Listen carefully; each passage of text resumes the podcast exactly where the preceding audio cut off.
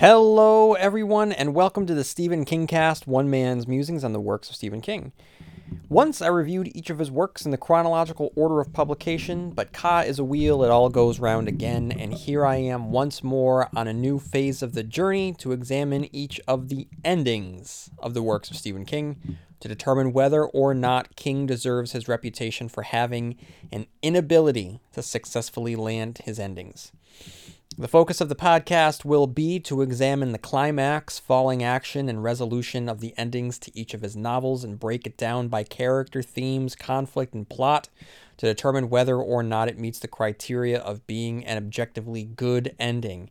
I will also um, I will also weigh in on whether or not I happen to personally, subjectively like the ending. And today I am here to discuss the ending of Wizard and Glass. So, everyone, happy summer! Um, as I record this, uh, we are in the tail end of July, um, which in my neck of the woods has been uh, a really rainy month. So, I hope that wherever you are, uh, you are enjoying summer, um, whether your summer is too hot, too rainy, too cold, um, to um, insert um, you know, evidence of climate change here. Um, so, but regardless, I hope that you are making the most out of it. If it's not that great, um, I hope that you are doing what you can for yourself. Um, so, I, before I even get into um, Wizard and Glass and the ending of Wizard and Glass, um, I want to just really shout out uh, the Final Girls support group by Grady Hendrix, which came out two weeks ago, I think. Um, this was the book of the summer for me. Um, it's going to be hard to, to top that. I really enjoyed it.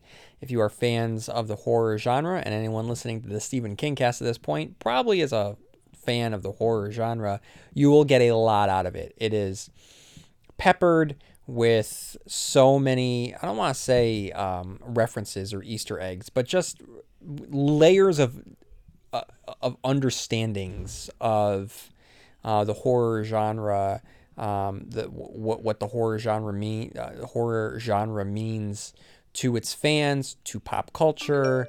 Um, there is just a deep understanding, and the the more you know, the more you will get out of it. It is a um, you know deconstruction in many ways of of the the slasher genre and what it means to be a final girl.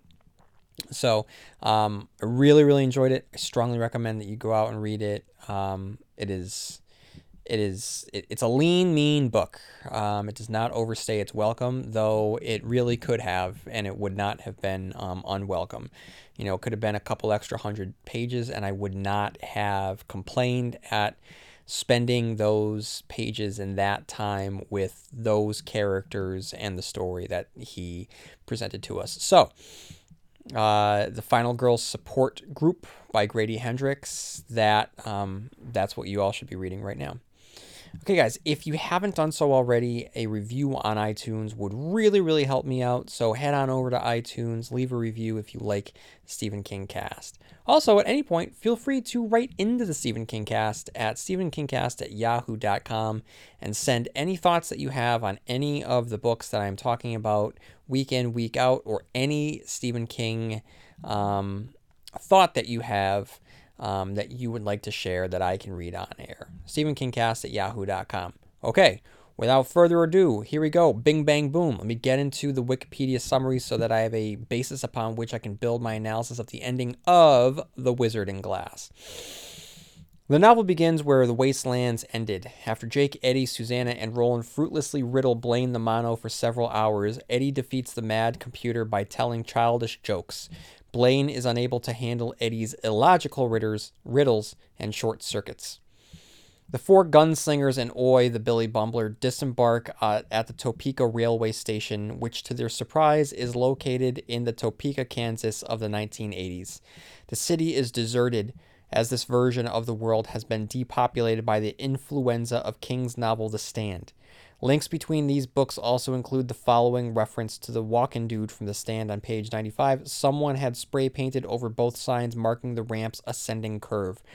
On the one reading St. Louis 215, someone had slashed, Watch out for the walking dude, among others. The world also has some other minor differences with the one or more known to Eddie, Jake, and Susanna. For instance, the Kansas City baseball team is the Monarchs as opposed to the Royals, and Nozz-A-La is a popular soft drink. And I was wearing my Nozz-A-La shirt today, um, which I had gotten from katet19.net, which you all should head on over to um, and buy your favorite Stephen King apparel. The Ka-Tet leaves the city via the Kansas Turnpike, and as they camp one night next to an eerie dimensional hole which Roland calls a thinny, the gunslinger tells his apprentices of his past and his first encounter with a thinny. At the beginning of the story within the story, Roland, age 14, earns his guns, an episode retold in the inaugural issue of The Gunslinger born and becomes the youngest gunslinger in memory. He did it because he discovered his father's trusted counselor, the sorcerer Martin Broadcloak, having an affair with his mother, Gabrielle Deschaines. In anger, Roland challenges his mentor Cort to a duel to earn his guns. Roland bests his teacher, and his father sends him east away from Gilead for his own protection. Roland leaves with two companions, Cuthbert Allgood and Alain Johns. Soon after their arrival in the distant barony of Mejis, Roland falls in love with Susan Delgado, the promised gilly of Mayor Hart Thorin. His love for Susan clouds his reasoning for a time and nearly results in a permanent split between him and his previously inseparable friend Cuthbert. He and his Ka-Tet also discovers a plot between the barony's elite and the good man John Farson, leader of a rebel faction, to fuel Farson's war machines with Mejis oil. After being seized by the authorities on suspicion of murdering Thorin, Roland's Ka-Tet manages an escape uh, to escape jail with Susan's help, destroy the oil, and detachment Fart and the detachment Farson sent to transport it, as well as the Mejis traders. The battle ends at Eyebolt Canyon, where Farson's tro- troops are maneuvered into charge charging to their deaths into a thinny. The Ka-Tet also captures the pink colored wizard's glass, a mystical malevolent orb or crystal ball from the town witch Rhea of the Coos. The globe had entranced Rhea so much that she was starving herself and her pets to death because she spent every free moment watching the visions in the orb. The glass then shows Roland a vision of his future and Susan's death, burned at the stake as a harvest sacrifice for colluding with Roland. The visions send him into a stupor from which he eventually recovers, at which point the glass torments him with further visions, this time of events that he was not present for, but nonetheless shaped his fate and Susan's, such is the nature of the wizard's glass. Roland's tale comes to a close as Susan is burned to death in accordance with the vision he saw.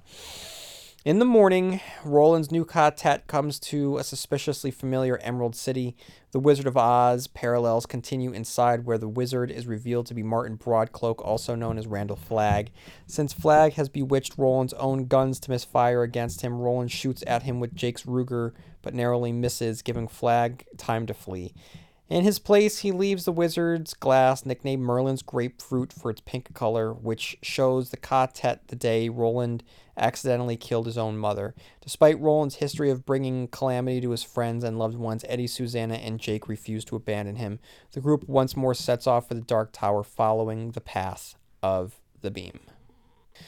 Okay, uh, so let's talk about the ending, which will, let's say that the ending starts at the shootout in Eyebolt Canyon. Um, and then the falling action would be the uh, so that's the climax. The falling action being Roland looking into the grapefruit as Susan burns, and then the resolution being the confrontation with Flagg, um, admitting to his Ka-Tet that he had killed his mother.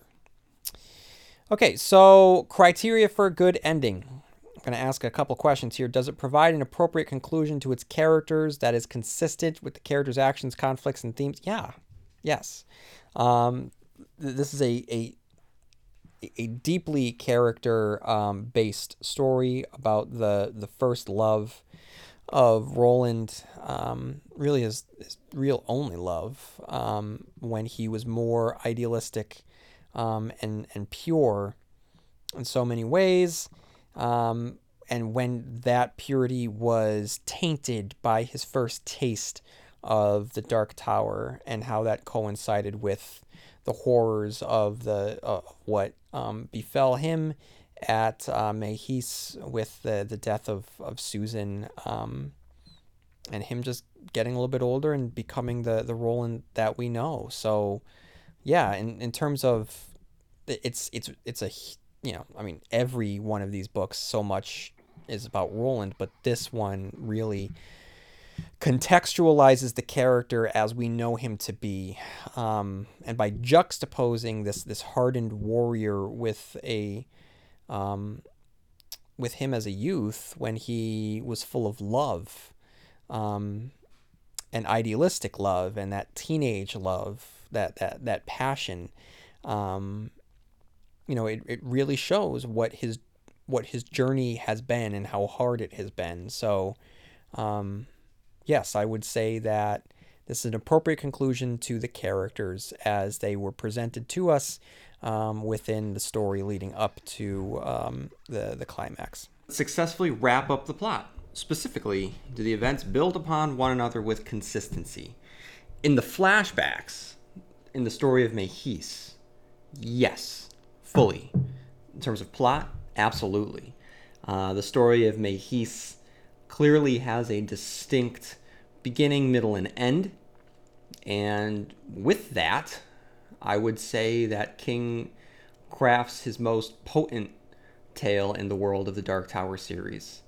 Um, it's full of young love, looming dread, Western tropes, witches, conspiracies, mysteries, and friendship.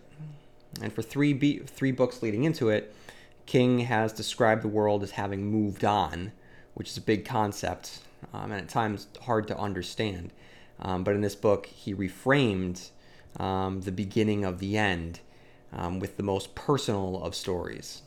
So yeah, I would say the the Mejis flashback, which takes up the bulk of this story, um, he wraps up the mysteries. He presents the information to us in the end um, clearly. Um, we know that it has to end in um, tragedy so the uh, the build up to that is it's just brick upon brick of brick of of tension, um, and it coincides with his introduction to the Dark Tower itself. I think that it's it's wonderfully done. So yes, in terms of plot, uh, King wraps up the plot with Mejis. Now the mileage, but that's not the end. End. Um, the the confrontation with Flagg is also a part of the end, so mileage may vary there uh, between um, the with the confrontation between Flagg and and Roland. So I'm gonna give you a spoiler alert um, for the uh, remainder of the Dark Tower series. Uh, fast forward if you don't want to hear what happens between um, Roland and, and Flagg later on in the books. Um, okay, you've been warned. All right, so this is it.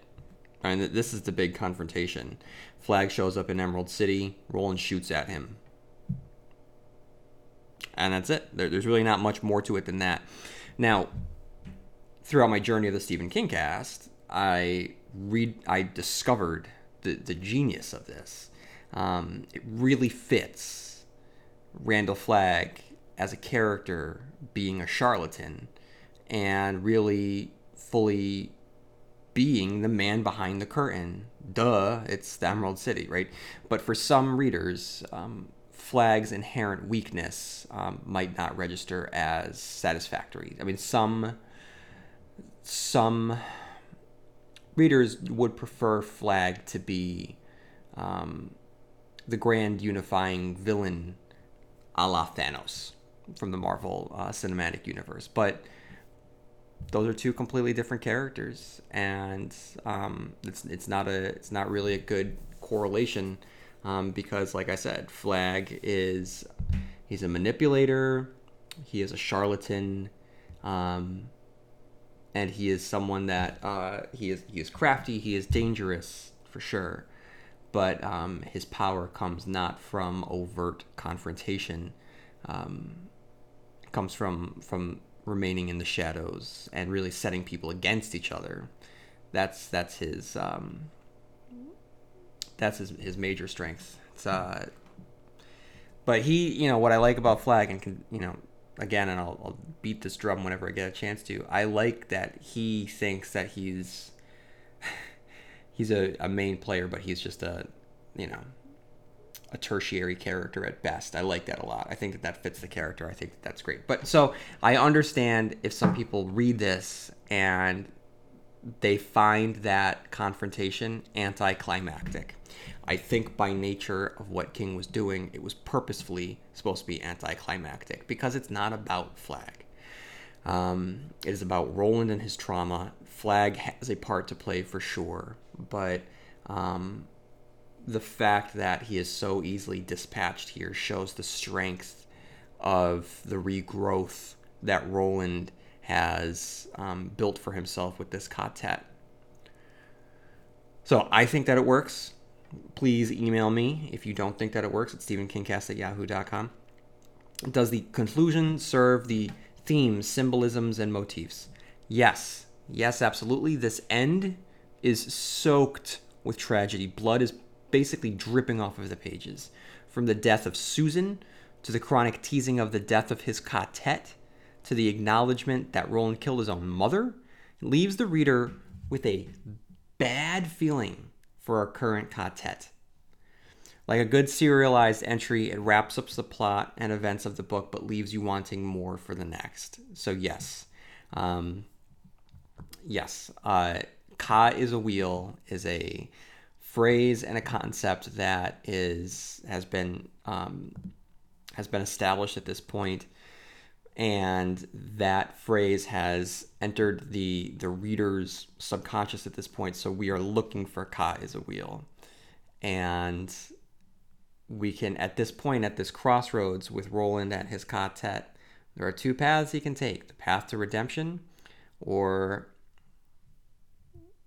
or the path to the tower. Um, Ka is a wheel, we saw what happened the first time around.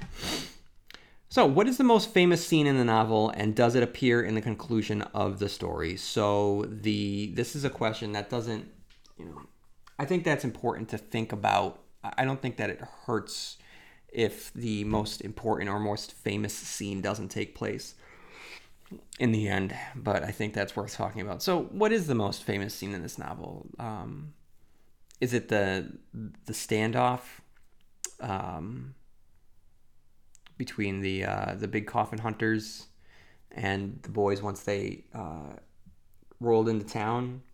I love that scene. It's a really well done scene. Is it the Charyou the Charyou tree? the um, could be is it the death of Blaine? Is it the opening? Um, I don't know. Um, if it's the Charyou tree, then it definitely takes place in the end. The other two do not, but that's something worth mulling over. Are there other factors that we need to consider? Um, in terms of talking about endings of a novel, again, this is a very serialized story. So if there is a uh, if things are not wrapped up entirely, that's okay because there is a next chapter coming. Um, but I would say that in terms of in terms of what King set out to do, he does put a nice little bow on this, and this does. sorry, guys, something's going on with my throat. Um, it does wrap itself up nicely. It does feel self-contained. Um, aside from the beginning with Blaine, um, if this was just more along the lines of win went through the keyhole, if it was just kind of um, you just start with the gang, hunkering down, Roland tells a story, and they move on to their next phase of the journey. That's kind of what it feels like. If you take out if you take out Blaine, it's really its own story. Um, you know, there's a tease of the thunderclap, but uh, but but other than that, it just kind of does its own thing. So, do I like the ending? Yep. Is it a good ending for all the reasons that I, I, I had talked about? Yes, it is a good ending. It fits the criteria for a good ending. So, we have 27 out of 28 endings um, that I happen to like, and um, objectively, 25 out of 28 endings uh, we've determined are good. So, I think that King is, is doing okay for himself. All right, everyone, that's all I got for this week. Um, but make sure that you come on back next week. Um, and if you have any questions, thoughts, please write into StephenKingcast at yahoo.com. Head on over to iTunes and leave a review. That would help me out greatly.